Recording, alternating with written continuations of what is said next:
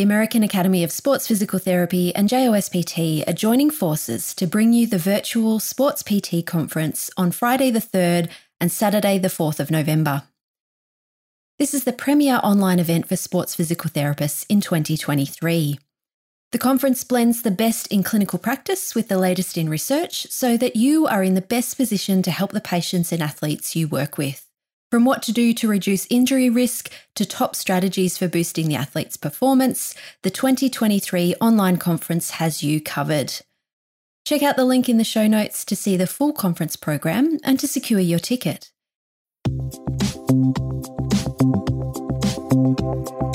Hello, and welcome to JOSPT Insights, the podcast that aims to help you translate quality research to quality practice. I'm Claire Ardern, the editor in chief of the Journal of Orthopaedic and Sports Physical Therapy. It's great to have you listening today. G'day everyone. The JOSPT Insights team are really hard at work recording some terrific interviews to round out your 2023 listening. So while we're putting the finishing touches on our last block of new episodes for this year, we're taking the opportunity to revisit some of the outstanding episodes that you might have missed in the past year. These are the hidden gems of musculoskeletal rehabilitation, and we really didn't want you to miss these ones. Okay, here's today's episode. Does the thought of dermatomes and myotomes, nerve trunks and nerve roots fill you with confidence or fill you with fear? Today, Dr. Annina Schmid from the Nuffield Department of Clinical Neurosciences at Oxford University brings her extensive experience in the neurosciences lab and the physiotherapy clinic to help you put together a checklist of what you need to know and what you need to do to nail your neurological assessment next time you're in the clinic. Annina covers the equipment and the tests you need, and more importantly, how the results of a neurological assessment can inform your clinical decisions. Professor Annina Schmid, welcome to JOSPT Insights. Thank you so much for having me. It's a pleasure to have you on the podcast today to talk about what it takes to do a good neurological assessment. Annina, let's start with why one might think about doing neurological testing in the clinic. What are the main reasons that you might consider to do a neurological examination? There's certainly a few different reasons that would trigger or want you to do a neurological examination. The first thing, of course, is if you want to identify the presence of a neuropathy.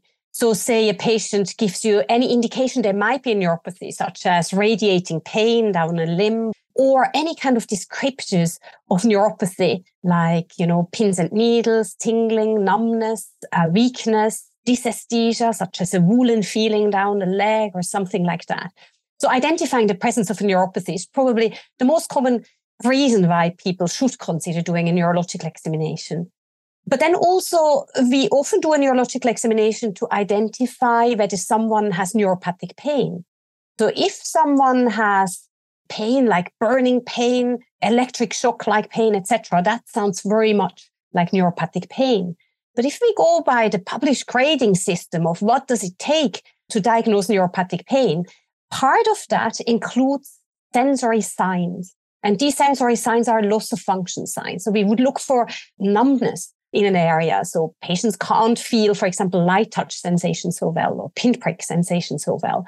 And if we have that, then our the probability for somebody to have neuropathic pain increases. Then, of course, we also do quite often a neurological examination to exclude a serious pathology, specifically of the central nervous system. So think about things like a patient with cervical myelopathy um, would have a very different finding on, on a neurological screening examination compared to somebody with a nerve root problem. So, in fact, if somebody has a myelopathy, we would expect upper motor neuron signs such as positive Hoffmann's test or Babinski test or kind of ataxic gait, etc. And then maybe the fourth reason why we do a neurological examination quite often is to monitor change over time. So if we have somebody who has a problem on the neurological examination, we quite often reassess that again, you know, over the course of our treatment or over time to make sure we kind of know how that develops. Is that getting better? Is there signs of nerve regeneration? Or is that actually getting worse, which then might, in some instances, mean we need to refer somebody on So let's get into the neurological assessment itself. What do you say that clinicians need to do a good quality neurological examination? What does the clinician need to know? What do we need to pay attention to? What kind of tests do we need to feel comfortable using? What kind of equipment do we need? Actually, I would say we don't really need much equipment at all. The essentials are, of course, a reflex hammer. I would argue we need some neurotips as well, um, specifically to test small fiber population, and maybe I can come back to that a bit later. Cotton wool or tissue paper for light touch sensation, and then something that is more cold or warm, something like, you know, coins. If you want to get more fancy once it comes to quantification, then of course there's, you know, quite fancy equipment like a uh, great graduated tuning forks, Semmes-Weinstein filaments, dynamometers, etc. And they can be very useful specifically for specialized clinicians who see a lot of people who have a problem with their nerves. However, that might not be available to everyone who, who, see, who does not regularly see these patients. That's completely okay. But I think you need at least a reflex hammer, some neurotip, some cotton wool, and maybe some coins in your pocket, and that will do. In terms of what do we need to know about it? I, I would say the main thing we need to understand is neuroanatomy. I know that might be a bit boring for some people or a bit far away um, after graduate a bit school. stressful. exactly, a bit stressful. But in fact, it's quite crucial when we do a neurological examination that we know the neuroanatomy. So we need to have knowledge of sensory innervation territories, both of nerve root levels, but also peripheral nerve trunks. We need to know which muscles are innervated by which peripheral nerve, but also by which nerve root level if we think about nerve, central nervous system, we need to have a basic understanding of the spinal pathways as well to be able to interpret findings that might point more towards central nervous system changes. Then neuroanatomy is very helpful is if, if we do our traditional neuroscreen, myotomal strength uh, of the upper extremity, and when we test uh, the thumb, the extensor pollicis longus, we find a weakness. So that is a C8 myotomal weakness. But the extensor pollicis longus is not only a C8 innervated muscle, but also innervated by the radial nerve. So it could either be a radial nerve problem or it could be a C8 nerve root problem. And to then look a bit further, could, could that be more root or could that be more a problem of the radial nerve? What we can do is we can test another C8 innervated muscle, but not innervated by the radial nerve. An example is the flexor carpi ulnaris, which is ulnar nerve innervated, but C8 level. And we can also test a radial nerve innervated, but not C8 innervated muscle. An example would be brachioradial radialis muscle, which is a C6, and radial nerve. So if we would find that all C8 muscles, innervated muscles are basically weak, that points us more towards a nerve root problem. However, if more the radial innervated muscles are weak, that points us more towards thinking that maybe it's a, a, peripheral nerve trunk problem affecting the radial nerve rather than the root.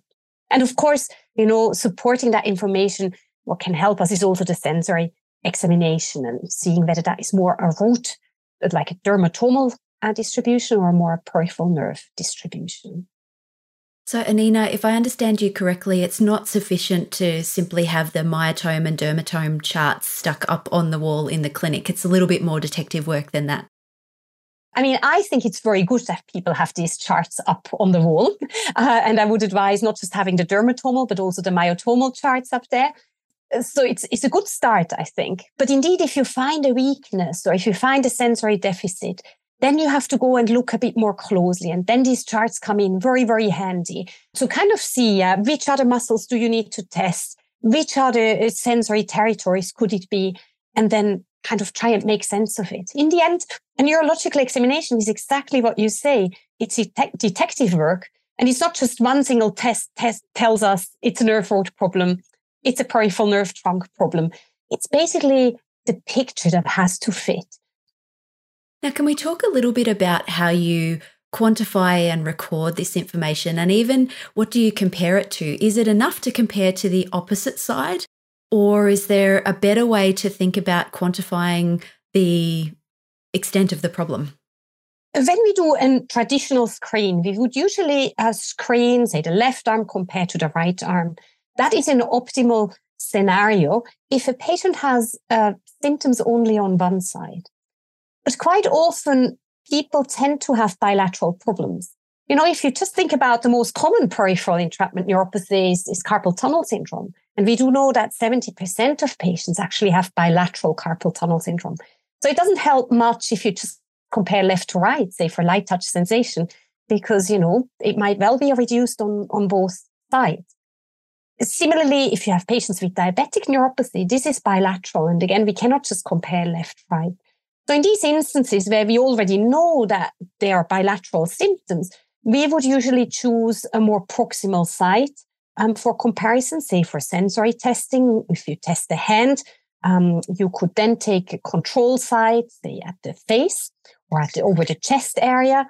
For the foot, we quite often use the abdomen as, as, a, as, a, as a proximal site, or you could also use the thigh if you're sure there's no problems up, up in the thigh. If we quantify things, which is usually when we do if we find something on the screening examination, we would quantify it so that we can monitor it over time. And in these instances, quite often, at least in clinical practice, it's not even necessary to quantify it compared to the other side because we basically just want to quantify over time. Um, so then it's perfectly okay. Say you have a light touch um, deficit on the screening examination. You would want to quantify that. You could do that with a tuning fork, or you could do that with these small Frey or Semmes-Weinstein filaments, which are weighted, little weighted hairs, and where you can exactly know how many grams can a patient still feel. And you would basically just measure that. And then three months later or so, you would remeasure and see whether that changes. And how much change is is meaningful, Annina? How do you quantify the, the clinical meaningfulness of a change? Because that's often a challenge, right? Absolutely. So I think this is much easier to answer for motor strength uh, than it is for sensation. So if we think about motor strength and we think, say, about a radicular problem with a radiculopathy, and we have a motor deficit, then what is significant usually for, from a clinical side is indeed if you have a patient who has an MRC scale of less than three because that usually means they should not be in our clinics anymore as physiotherapists. They should be seen by, say, a surgeon for, for an opinion for surgical, for surgical exploration. Very severe neurological deficit, so MRC less than three, definitely is, is very clinically relevant. However, what is also clinically relevant is if there is a progressive neurological deficit. So say a patient has, first time we see them, an M4 but the next time we see them, two weeks later, they only have an M3. So that is a progressive neurological deficit. And that quite often also means it's important to refer them because that is not going the, into the right direction. You're talking about manual muscle testing there. So the manual muscle testing result goes from a grade four to a grade three? Exactly, absolutely. Yeah. So that is the traditional medical research council scale that people very often use to quantify muscular deficits from M0 to M5, and 5 being completely normal strength against full resistance. So for the sensory changes, what is a clinically meaningful change is quite difficult in a clinical setting.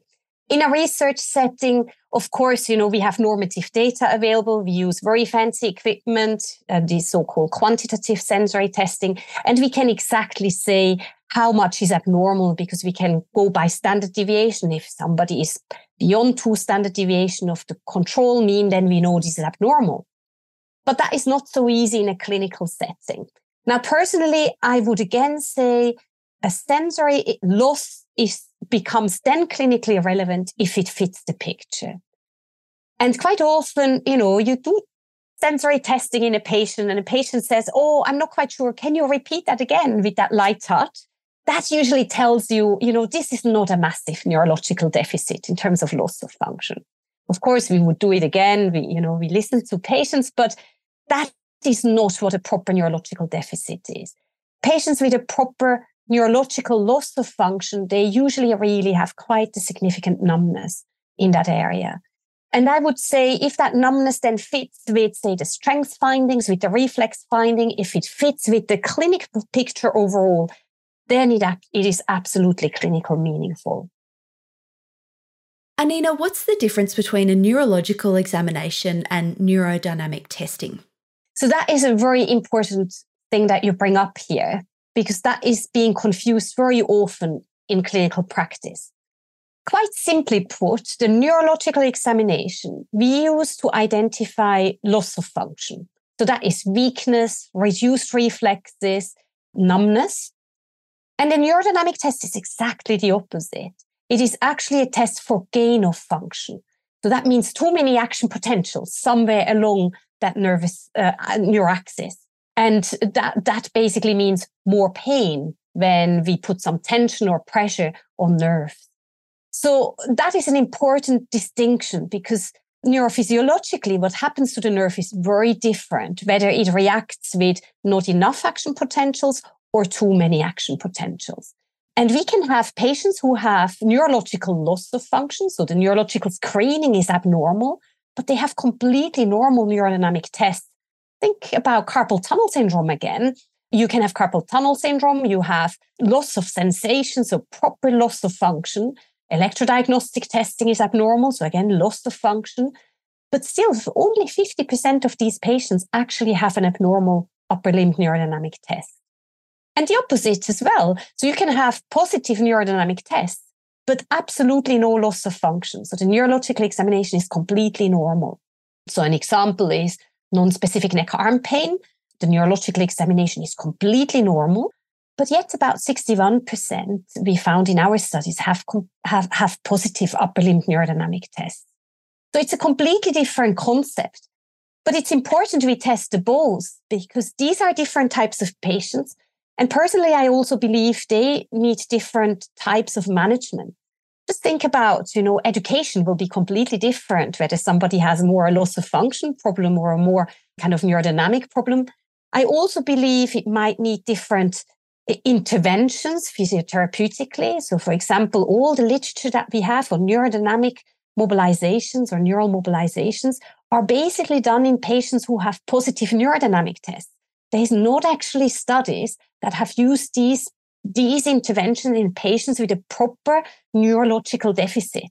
And that is just important for us uh, to remember. That doesn't mean these interventions might not help. It just simply means we have no evidence these are great messages. And I'm really keen to start to pull these threads together and think about this in a really clinically oriented way. And you've done a beautiful job this whole interview of sharing the sort of clinical, the very clinically relevant picture. Let's pull it all together and talk a bit about how all of this information influences the decisions that you or I or folks listening are going to make in the clinic when we're working with patients we do a neurological examination and we find some some findings?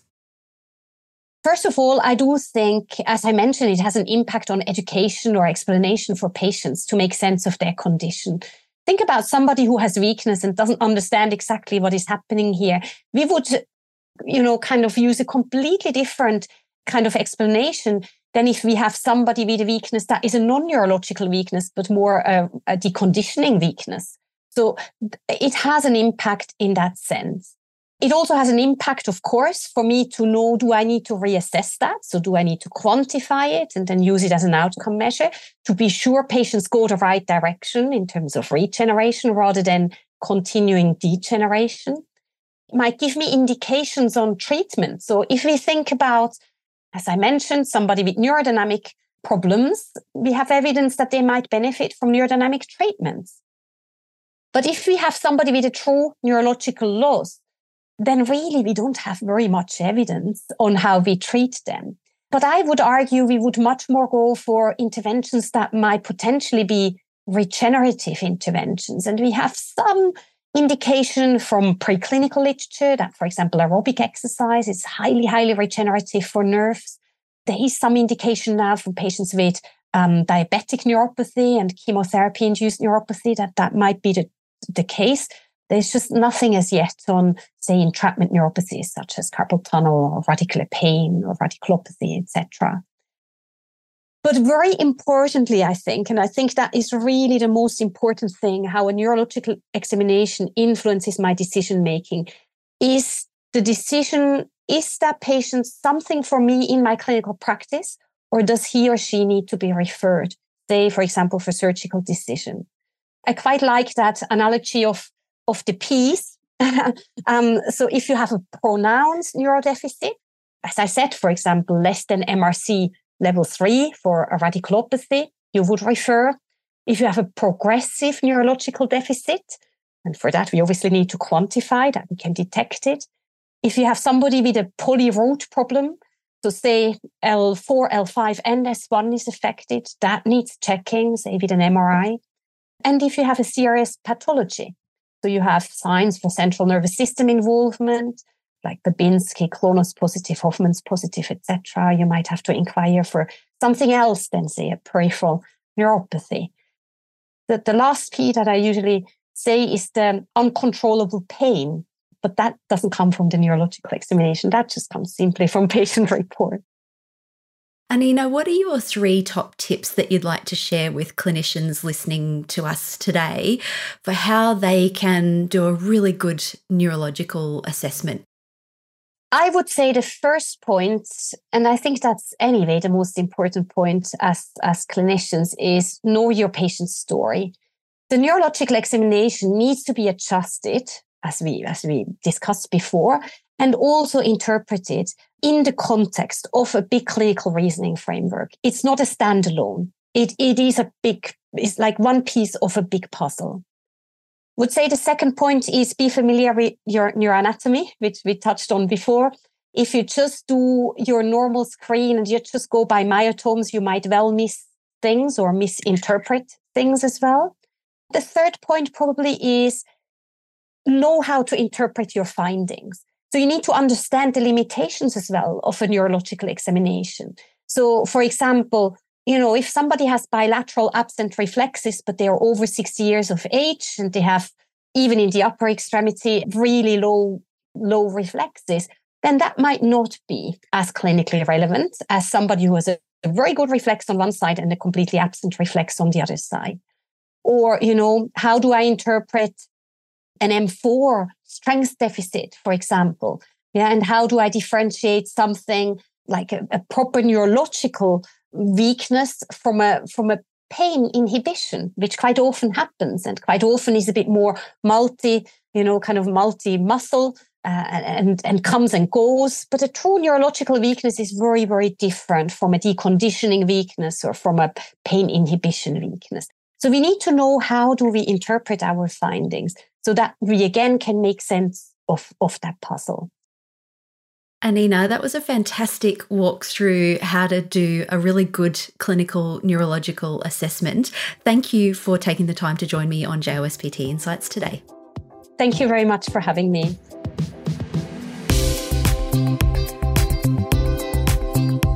Thanks for listening to this episode of JOSPT Insights.